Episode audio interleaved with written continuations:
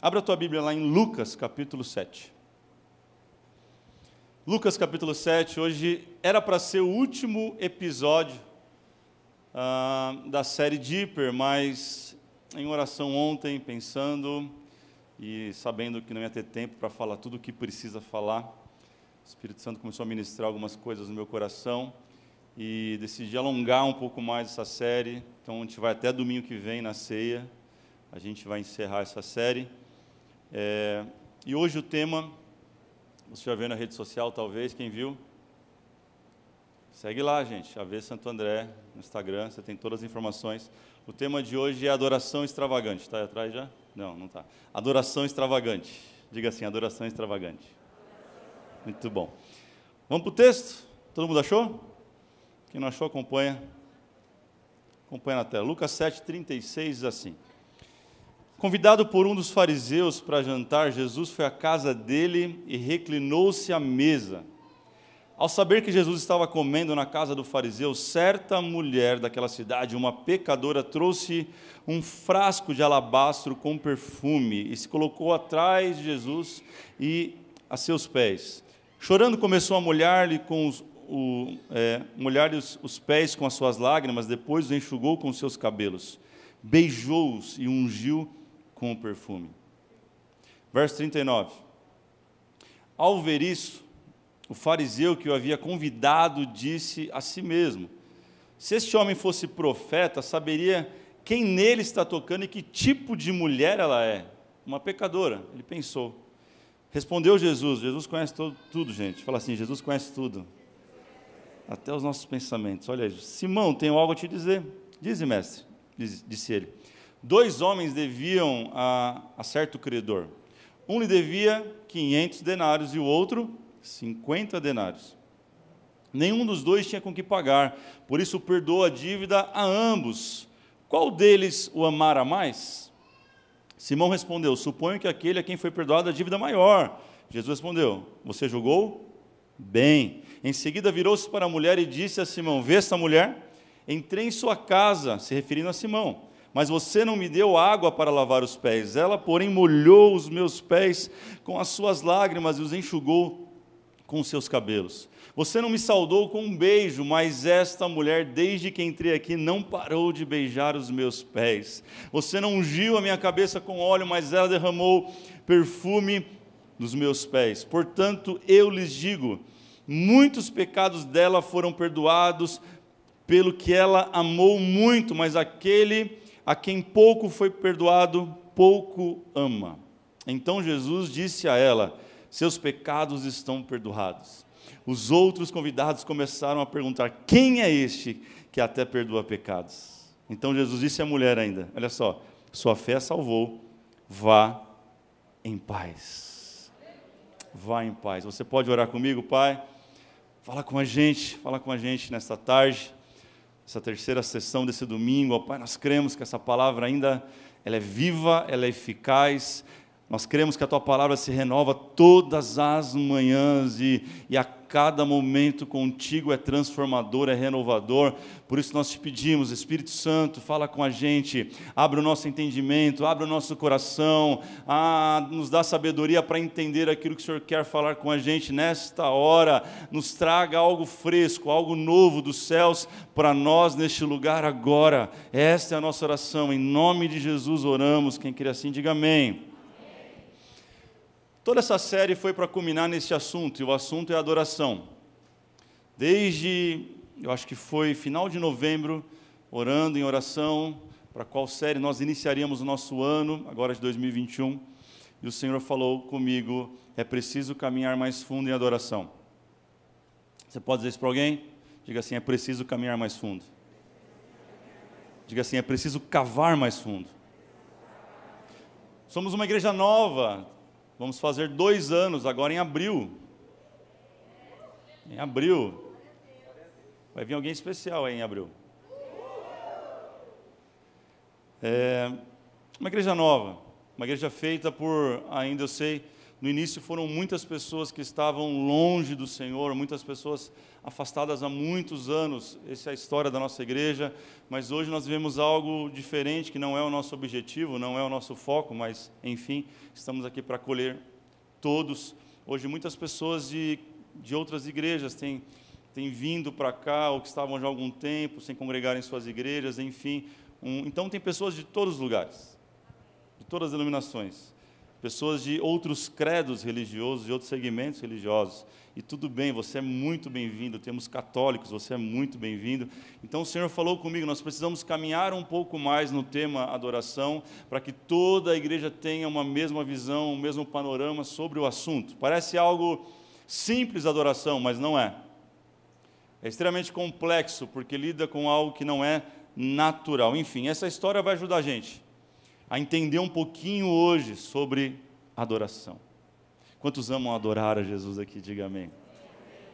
A história é simples. Jesus vai jantar na casa de um fariseu e ele chega, é mal recebido, ele, ele vai dizer, acabamos de ler, que ele é mal recebido, que esse fariseu não dá nada para ele, não, não lava os pés dele, não dá um beijo nele, ou seja, trata Jesus como um qualquer, ou talvez com certo até desdém. Mas entra uma mulher na história, uma mulher que é chamada de pecadora. Mais do que pecadora, no original, essa palavra quer dizer prostituta. Essa mulher é uma prostituta, uma mulher da vida, uma pessoa que ganhava o dinheiro vendendo o seu corpo, com a sua sensualidade, satisfazendo o desejo de outros homens de forma ilícita. Era assim que ela ganhava o seu dinheiro e sobrevivia. Essa mulher se aproxima por detrás de Jesus, do texto, e começa a chorar nos seus pés. Ela quebra um vaso, um pequeno vaso, chamado um vaso de alabastro, é a pedra chama alabastro, é um tipo de pedra que é feito um pequeno vaso. Esse vaso guardava um perfume que não era qualquer perfume. Hoje, um perfume barato custa quanto? 30, 40, sei lá, 50 reais. Era um perfume que custava o equivalente, segundo Flávio José, um grande historiador bíblico, ele diz que esse perfume chegava em torno de um ano de salário. Um ano de salário. Se hoje o salário mínimo é em torno de R$ 1.100, faz as contas, vezes 12. Esse era o valor estimado do perfume que ela carregava em seu pequeno vaso de alabastro. Eu te pergunto, foi pouco ou muito que ela derramou? Hã? Muito, gente. Ela não fez qualquer oferta, ela não teve qualquer atitude, ela não fez um movimento qualquer, não tinha é, um, um borrifador para poder tirar um pouco de perfume, não tinha uma tampa para abrir e derramar um pouco. Então ela teve que quebrar o vaso, literalmente, entregar tudo aos pés de Jesus. Simão, como diz o texto, no seu coração ele questiona Jesus. Ele fala: se esse homem fosse profeta, ele saberia que quem está beijando os, teus, os pés dele é uma pecadora, é uma prostituta. Ou seja, alguém que não vale nada. Ele não deveria se relacionar com esse tipo de pessoa. Ele não deveria estar com esse tipo de pessoa, muito mais permitir essa pessoa tocar nele. E ele conhecendo os corações, ele fala: Deixa eu contar uma história para você, Simão. Um credor tinha duas pessoas que deviam para ele, uma devia 500 denários e outra 50 denários. Ele vendo que não tinha como pagar a dívida nenhum dos dois, ele perdoou os dois. A quem ele amou mais? Ele de bate pronto responde como você respondeu. É óbvio, aquele que devia muito mais. Ele falou: Pois é, esse a quem ele devia muito mais amou muito a ele, enquanto o outro pouco amou. E Jesus fala: Está vendo essa mulher que você chama de pecadora? Você não fez nada comigo quando eu cheguei aqui você me desrespeitou, você não me tratou bem, e essa mulher não cansa de me agradar, essa mulher não parou de me adorar, essa mulher tem entregue, entregue tudo que ela tem, não bastando, ela soltou os cabelos, ela enxugou os pés Jesus, barrentos da estrada e da viagem, e você está aí com cara de tacho, literalmente, olhando para mim, não está entendendo nada. Ele olha para a mulher e fala: mulher, vai, vai em paz, a tua fé te salvou. É engraçado, é engraçado porque, número um, já quero começar aqui falando com você, e anote isso. A nossa adoração ela vai ser sempre proporcional ao nosso passado. A nossa adoração, repito, ela vai ser sempre proporcional ao passado que nós temos, ou seja, ela é proporcional de onde o Senhor nos tirou, de qual buraco Ele nos levantou. A nossa adoração sempre será proporcional ao histórico de vida que nós temos. Veja que ela é uma prostituta, alguém que nós classificamos como pecador mais que a gente. A gente olha para esse tipo de pessoas e fala, e fala assim, ah, da religião, né? o olhar da religião é esse. Olha e fala, nossa, essa, para essa não tem jeito, para esse não tem jeito. Para ninguém tinha jeito. A gente se esquece que para ninguém tinha jeito. Que para Jesus não tem pecadinho e pecadão. Que Jesus não tem um termômetro de pecado, que ele fica medindo o tamanho dos nossos pecados. Para Jesus não tem essa, meu irmão. Para Jesus não, não tem a ver com o tamanho ou o estrago que o nosso pecado faz. O, pecado depende da proporção, depende da área, ele vai afetar diretamente a gente. O nosso pecado não afeta Deus. Deus não tem repulsa por um homem ou uma mulher, ele não trata de forma diferente. É o pecado que deforma a gente. É por isso que ele trata aquela mulher com carinho, com amor e no final dá uma palavra para ela. Olha o que diz o, o verso 41 e 42, nós lemos: Dois homens deviam certo credor, um devia 500, outro 50. A qual ele amou mais? O assunto aqui, gente, é muito simples. É, é sobre a graça de Deus, é sobre a abundante graça de Deus. Ele está falando sobre graça. Jesus começa, sem falar, a falar de graça, usando uma história. É sobre a graça que nos salvou, que nos curou, que nos perdoou, que nos libertou e que nos resgatou. Ninguém aqui era capaz de livrar a si mesmo do inferno. É sobre essa graça. Que a gente entra, entra numa igreja, começa a frequentar e começa, talvez você é um voluntário, talvez você serve, talvez você seja um dizimista, você é um ofertante, você entra nos desafios, você vai até começar o jejum amanhã. Mas o teu coração é um coração legalista como de Simão. Que ainda olha para as pessoas e fala: "Esse aí Entenda uma coisa: a nossa adoração, a nossa expressão a Deus em adoração sempre será proporcional com a realidade de onde nós viemos. Sabe quando você vê alguém chorando demais no louvor? Você fala, nossa, para que isso? Aí você não sabe de onde Deus tirou ela. Sabe quando você vê alguém prostrado no chão em adoração, você fala, para que isso? É que você não sabe o que Deus tem feito na vida dessa pessoa. Você não sabe que o casamento dela estava acabado e o Senhor restaurou o casamento dela e tudo que ela pode fazer agora é adorar ao Senhor com toda a intensidade, com toda a força, com tudo que Ele tem. A nossa adoração sempre será proporcional. Gente, quanto mais eu descubro, quanto mais eu entendo que sou alvo da graça de Deus, mais eu me torno em um adorador extravagante. Onde estão aqueles que são extravagantes em adoração neste lugar?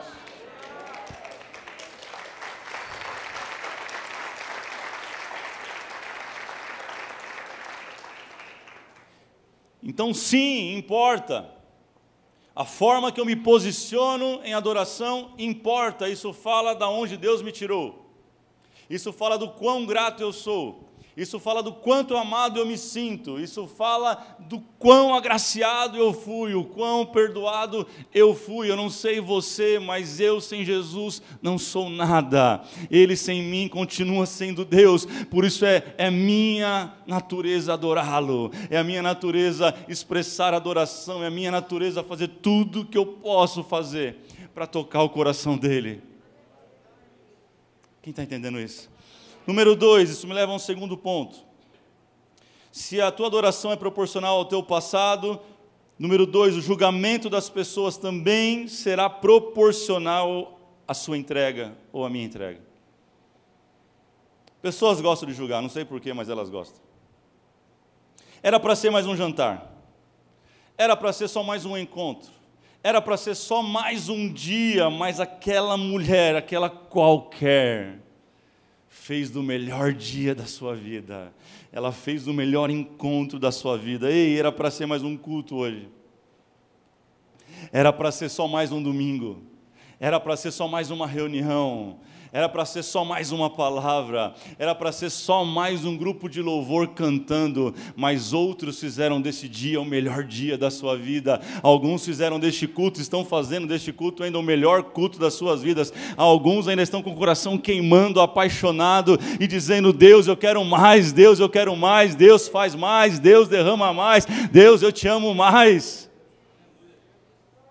Eu quero falar com os apaixonados por Ele nesta noite. Onde estão, gente? Aqueles que vão fazer deste culto o melhor culto da sua vida. Ei! Escuta isso, enquanto alguns estão preocupados no que vão falar sobre mim, o que vão pensar sobre mim, preocupados com protocolos, para que isso, exagero? Outros vão levantar as mãos e rasgarem adoração, outros vão se prostrar em adoração, outros vão sair daqui roucos Vai chegar amanhã no trabalho e falar onde você foi? Você foi no jogo do Palmeiras? Não.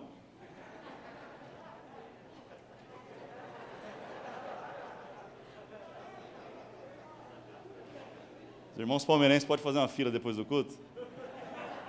Eu quero orar por vocês.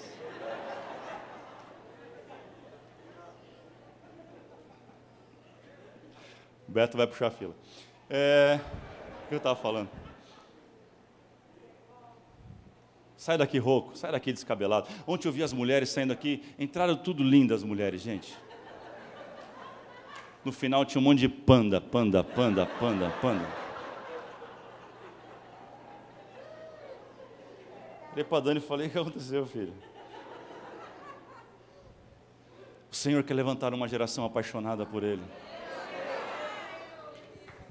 Eu não me contento em pastorear uma igreja monótona, caída, fraca sem expressão, eu não aceito.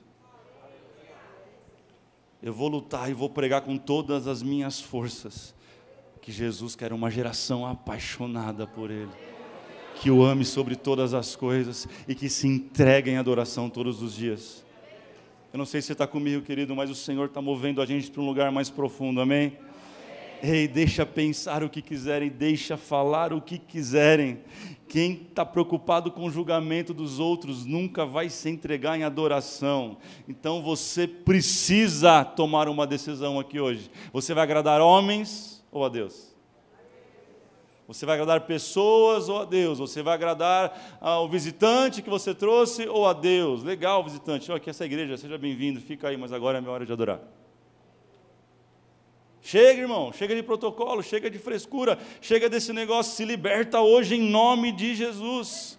Que você não seja nem o chato que aponta os outros na maneira dele de adorar, e que também você não seja aquele que se limita pela opinião do chato. Se liberta, fala para alguém isso aí em nome de Jesus agora. Fala aí, ó. Seja liberto hoje de toda chatice, seja liberto hoje de toda pressão e opressão, de todo julgamento em nome de Jesus, gente. Número 3 Número 3. E número 3 tem mais três pontos. Eu quero falar um pouco sobre adoração na prática. Adoração na prática. Por isso não daria para concluir hoje, mas vamos lá. 3.1, adoração na, na prática. A importância da adoração. O porquê que é importante, pastor? A gente ter uma vida de adoração. Simples. Adoração é algo que nós somos criados para fazer e gerar. Deus nos criou para sermos adoradores por excelência. E aquilo que você adora, você se torna parecido com aquilo. Deus te criou, Deus me criou para nós adorarmos a Ele. Somente a Ele. É isso que Jesus responde para Satanás na, na tentação, lá no deserto. Ah, se você prostrado me adorar, Jesus, tudo eu te darei. Ele responde: somente a, a meu Deus, somente a Deus adorarei e somente a Ele eu vou prestar culto. Ponto. Porque ele sabia que ele não podia perder a essência, a conexão com, com Deus. Nós aprendemos algumas coisas erradas, alguns valores errados sobre adoração. Nós aprendemos, talvez, que a adoração não é tão importante assim. Tem gente que, não sei se você sabe, aqui não acontece isso. Tomara. Ah, vou chegar atrasado mesmo, que já vai estar acabando o louvor. Só quero saber da palavra. Ah, não tem importância chegar aqui 20 minutos, que vai estar ali, já passou oferta também, melhor assim. Só que você esqueceu que tanto o louvor é uma hora de adoração, que tanto a oferta é uma hora de adoração. E o que torna um culto um culto não é a palavra que o pastor dá, mas é adoração. Existe culto sem palavra, mas não existe culto sem adoração. Quando, quando Deus chama Abraão e fala: Abraão, sacrifica teu filho, teu único filho. Eles chegam lá, legal, pô pai, legal. Estou vendo a lenha, estou vendo o cutelo. Mas cadê o objeto de adoração de entrega? O que faltava para um culto ser um culto era o objeto de adoração, de entrega. O que faz de um culto, guarde isso. Não é a palavra do culto. A gente podia aqui ficar, passar a noite inteira adorando, cantando, dançando, celebrando e não ter um momento de pregação da palavra. Isso seria um culto completo. Só que a gente aprendeu errado. Ah, o louvor é só para preparar a palavra. O louvor é só para abrir o coração dos irmãos. Não, gente. Não, gente, se tivesse que priorizar hoje, com certeza, mais importante seria a adoração. Para que, que tem a palavra então, pastor? É para a gente aprender como deve adorar. É o contrário, é a pergunta de um milhão de tostines: vende mais que é fresquinho ou fresquinho vende mais?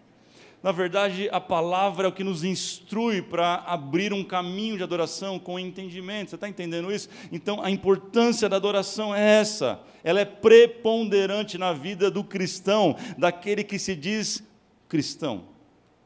Eu não estou falando de liturgia, gente, estou dando um exemplo. Estou falando que a adoração ela é um estilo de vida. Diga assim: adoração é um estilo de vida. Você pode adorar a Jesus em qualquer lugar, em qualquer hora, em qualquer momento. Se você não consegue fazer isso, é porque tem alguma coisa errada que você está fazendo. De manhã, uma pessoa me procurou e falou: Pastor, acabei de me formar em enfermagem.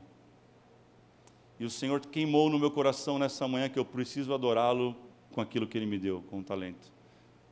Veja como nós podemos fazer, eu estou à disposição para servir a igreja com este talento. Falei, entendeu o que é adoração. Você não precisa saber cantar para ser um adorador, você não precisa saber tocar. Tem gente que toca até campainha desafinada. Você não precisa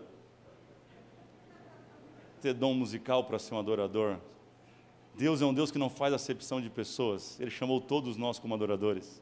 Jesus falou: Ei, mulher, chegou, chegou, a, chegou a hora em que os verdadeiros adoradores adorarão em espírito e em verdade.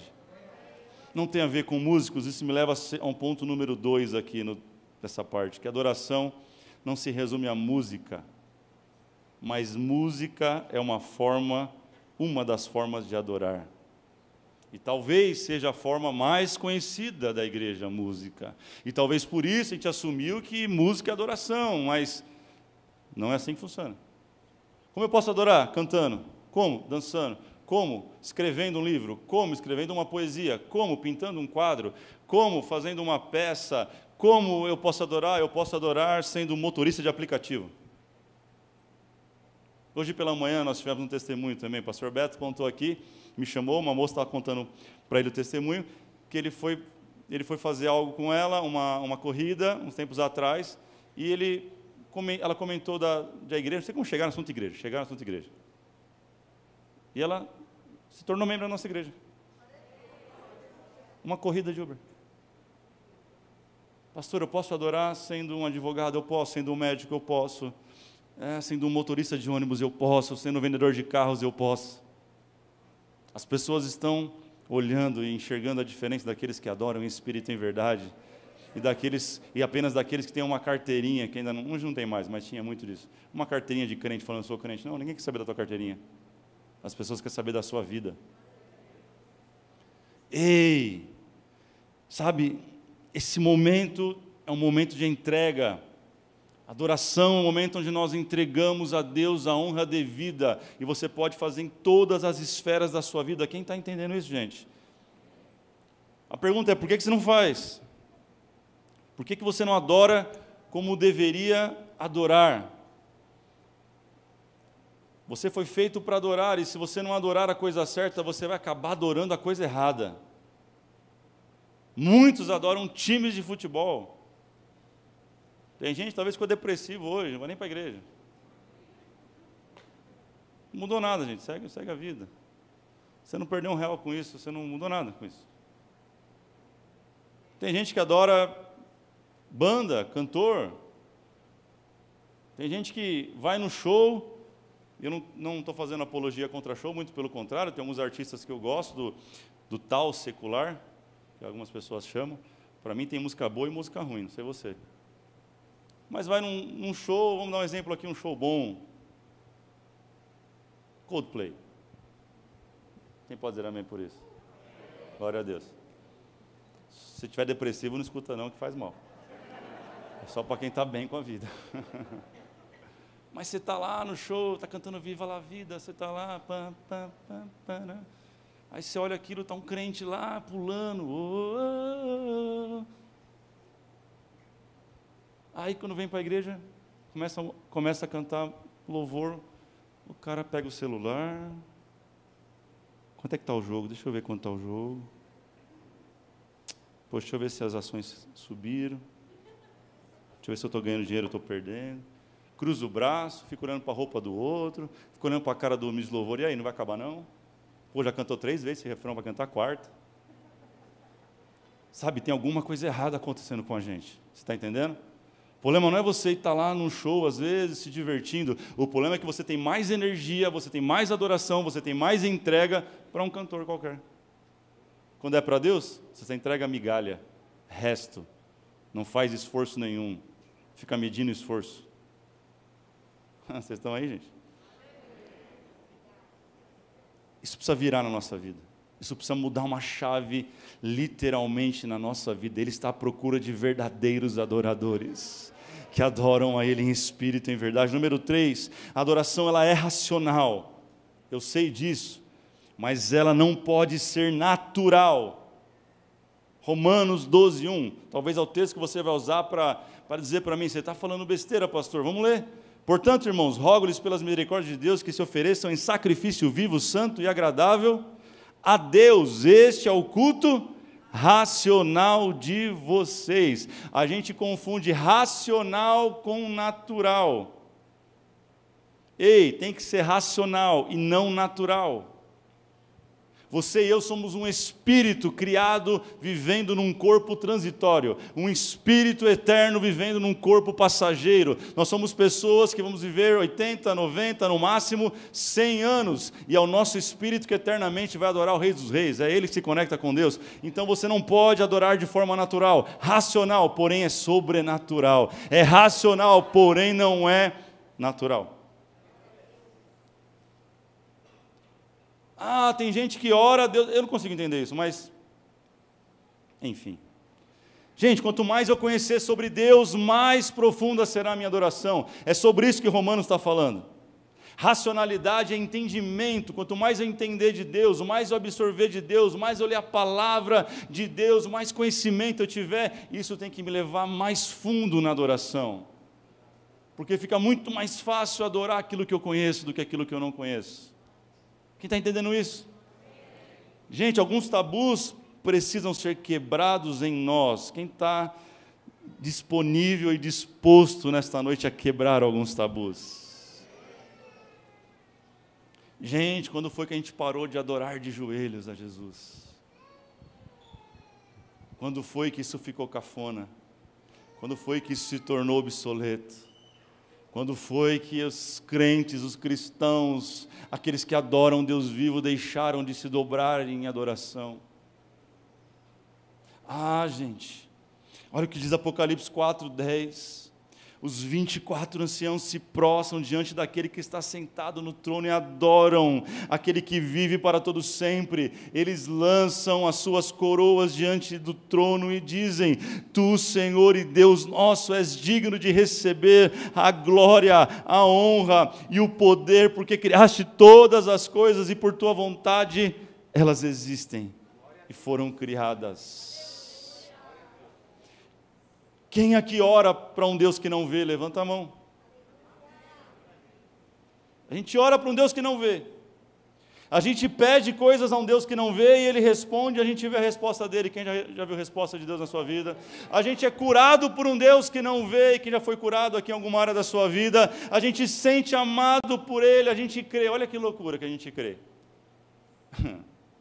A gente crê que um homem nasceu de uma mulher sem ter relação com outro homem, do Espírito Santo. E esse homem cresceu, com 33 anos ele foi para uma cruz, morreu. E com essa morte ele salvou toda a humanidade. Olha que absurdo que a gente crê. Mas está certo, porque a Bíblia fala que a cruz é loucura para aqueles que não creem, mas para nós é o poder de Deus. A gente, quem crê em tudo isso que eu falei aqui, diga amém. E por que na hora da gente se prostrar em adoração, você fica fazendo graça? Você fica fazendo conta. Por que, que na hora de você se prostrar, você ajoelhar, você se faz difícil? Gente, é insano, isso é inconcebível. Sabe, para com isso, irmão. Fala para o irmão, para com isso. Ei, olha para cá, se ajoelhe todas as vezes que você puder diante de Deus. Não espere um arrepio, não espere as pernas amolecerem, não espere simplesmente um culto absurdo como foi o de ontem. Todos os dias, em todos os cultos, em todos os lugares, você pode prestar a sua adoração a Ele, deitado de pé, ajoelhado, eu sei lá, pulando, correndo. Você pode, meu irmão. Não faz sentido nós adorarmos a este Deus e não nos conectarmos com Ele. Não sei se está entendendo isso que eu ia dizer, o que está no meu espírito, gente. Quando eu me ajoelho, eu torno o verdadeiro entendimento de que Deus é Rei. Ah, minha geração tem perdido essa sensação de que Deus é um Rei. Jesus é amigo? Jesus é nosso irmão? Mas a gente está perdendo a noção que Ele também é o Rei dos Reis, e Ele é Senhor dos Senhores. Sabe por que a gente não se prostra mais? Porque virou amizade. A gente não se prostra mais porque a gente acha que ele, é, que ele é mais um da família. Tudo bem, ele mesmo falou: não nos chamo mais de servo, mas de amigo. Ei, mas nunca se esqueça, ele continua sendo rei, ele continua sendo Deus, ele continua sendo o Senhor, Ele continua tendo todo o domínio, todo o poder e toda a glória. Só aqueles que reconhecem o senhorio dEle, só aqueles que reconhecem o governo dEle, só aqueles que reconhecem a soberania dEle são capazes de se dobrar diante dEle. Se coloque de pé, por favor.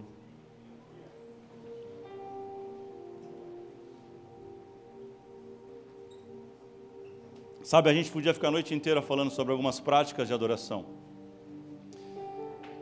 Esse é um assunto que o Senhor me permitiu conhecer um pouco durante tantos anos, você sabe. Nós ministramos no Brasil, fora do Brasil e é um assunto que eu conheço um pouco. Por exemplo, por que levantamos as mãos? Tem gente que levanta a mão na igreja, mas nem sabe porque está levantando, gente. Essa é a verdade. E eu preciso te falar o porquê essa noite. Eu preciso te explicar isso, talvez você não sabe. E a forma mais simples que eu encontrei até hoje na minha vida, nos seminários que eu dei de adoração, é muito simples. Eu me lembro de quando eu, eu tomei uma batida policial.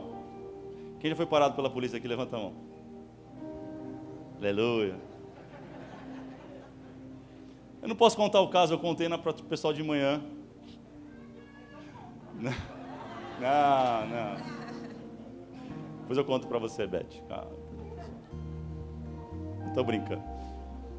Mas quem nunca tomou uma batida policial? Sei lá, tinha um comando, está acontecendo uma blitz, alguma coisa. E qual é a primeira coisa que você faz quando você para o carro e desce do carro? O que, que é? Você muda o vocabulário primeiro. Sim, senhor, não, senhor. Né? Não sei por que, que a gente muda o vocabulário.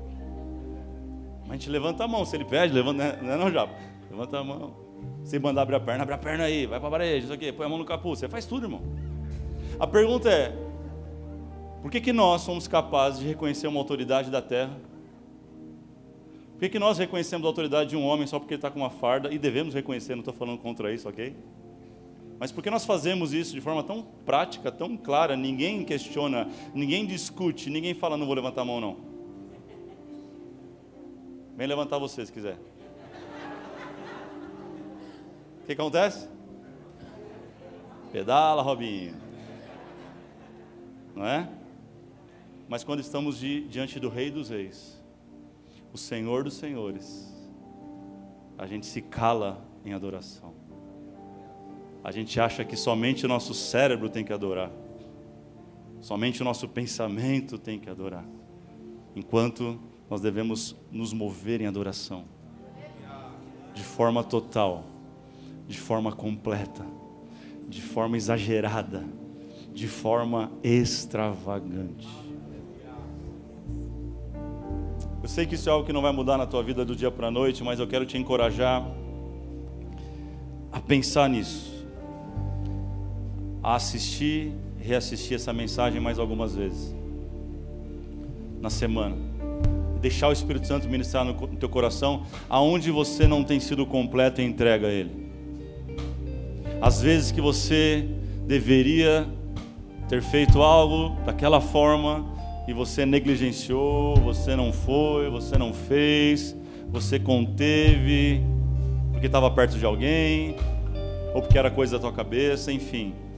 Eu creio numa igreja que um dia vai adorar de forma tão apaixonada, gente, mas de forma tão apaixonada que nós não vamos depender mais do louvor cantando aqui em cima para adorar a Jesus.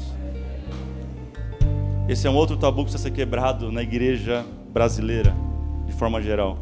Você não depende de uma letra de canção. Você não depende da ordem de um ministro de louvor para adorar.